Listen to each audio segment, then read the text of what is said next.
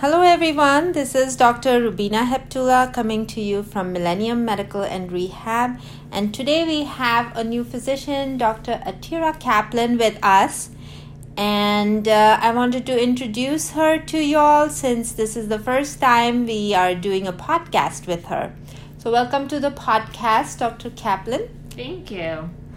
So, we were discussing what would be a good topic to discuss, and we haven't done this particular problem ever, and that is hand related, and it is called carpal tunnel syndrome.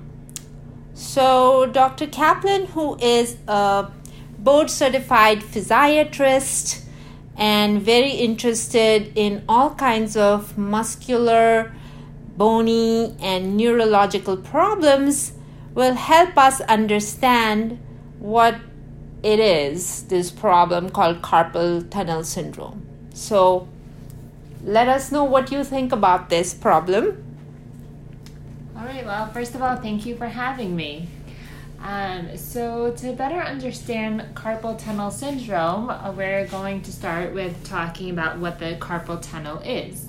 So the carpal tunnel is a small tube-like space, like a tunnel, that runs uh, in the wrist and it connects the, the forearm with the hand. And through this tunnel runs the median nerve as well as several tendons. So the median nerve provides sensation to the uh, fingers and especially the thumb, the index finger, the, ming- the middle finger, and half of the ring finger.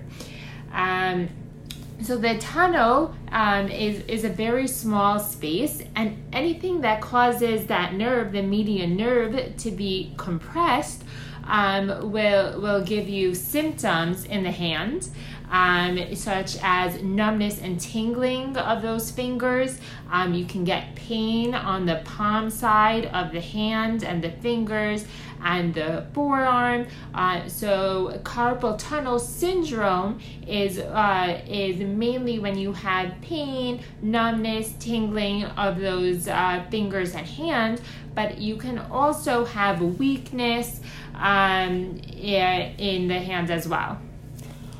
So, what what are some of the initial symptoms that a patient may feel that they must not ignore? Uh, so, most commonly, the first thing that patients feel is numbness in their in their thumb. Yes, in the thumb or the pointer finger or the middle finger or in the palm of the hand. And do these symptoms occur more in the night or in the daytime? Uh, they very commonly start during the nighttime. Um, a lot of patients feel that they wake up with their hand numb and they have to like shake out their hand um, to help the symptoms go away. And uh, as the condition progresses, then you get the other symptoms as well. Yes. So um, as there's more compression of the nerve, um, you have uh, more symptoms develop. The symptoms become more constant. You may have only had the numbness a little bit when you wake up, and now you're having the numbness during the day as well. Um, you have it more frequently. It takes longer for it to go away. You may also start to have more pain, um, and you may have weakness, which you may feel as difficulty with fine motor movements, such as um, difficulty with buttons, um, or you may notice weakness like dropping things out of your hand. Um, and it, it, the symptoms can just continue to get worse. So it's definitely important to get it checked out as soon as you notice any of these symptoms. So, uh, what are some of the causes of carpal tunnel syndrome?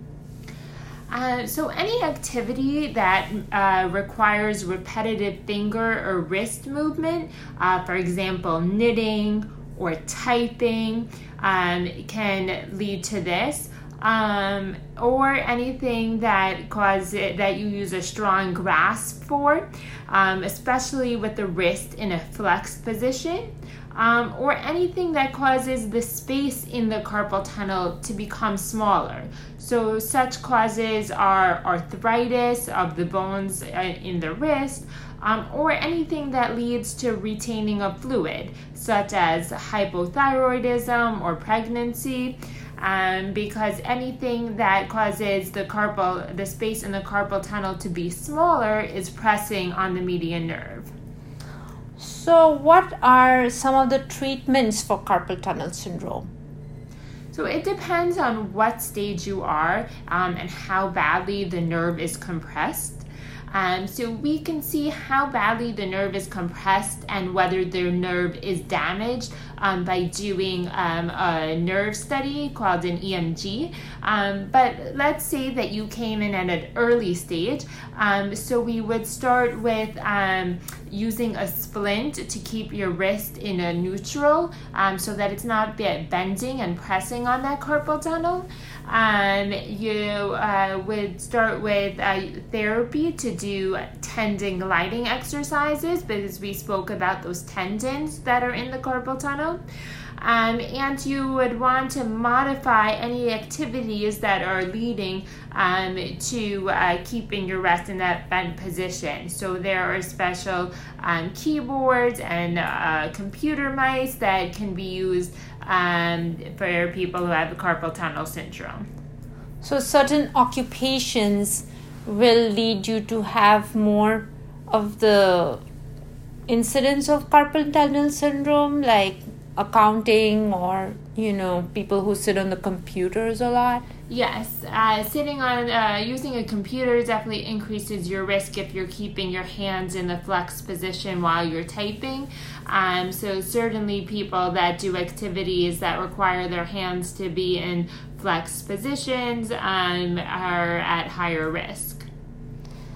Can carpal tunnel syndrome be prevented well, it is a good idea to minimize the amount of time that you're keeping your hands in that flex position. Um, so, using um, the special keyboards or the special computer mouse um, is a good idea. Um, if you lift heavy objects, making sure that you're lifting with your wrists in neutral rather than in um, a bent position um, is a good idea to decrease your risk. If you do activities such as knitting or crocheting that require a lot of repetitive movement, then doing it only for a short amount of time um, at each time and taking breaks uh, is a good idea to minimize your risk.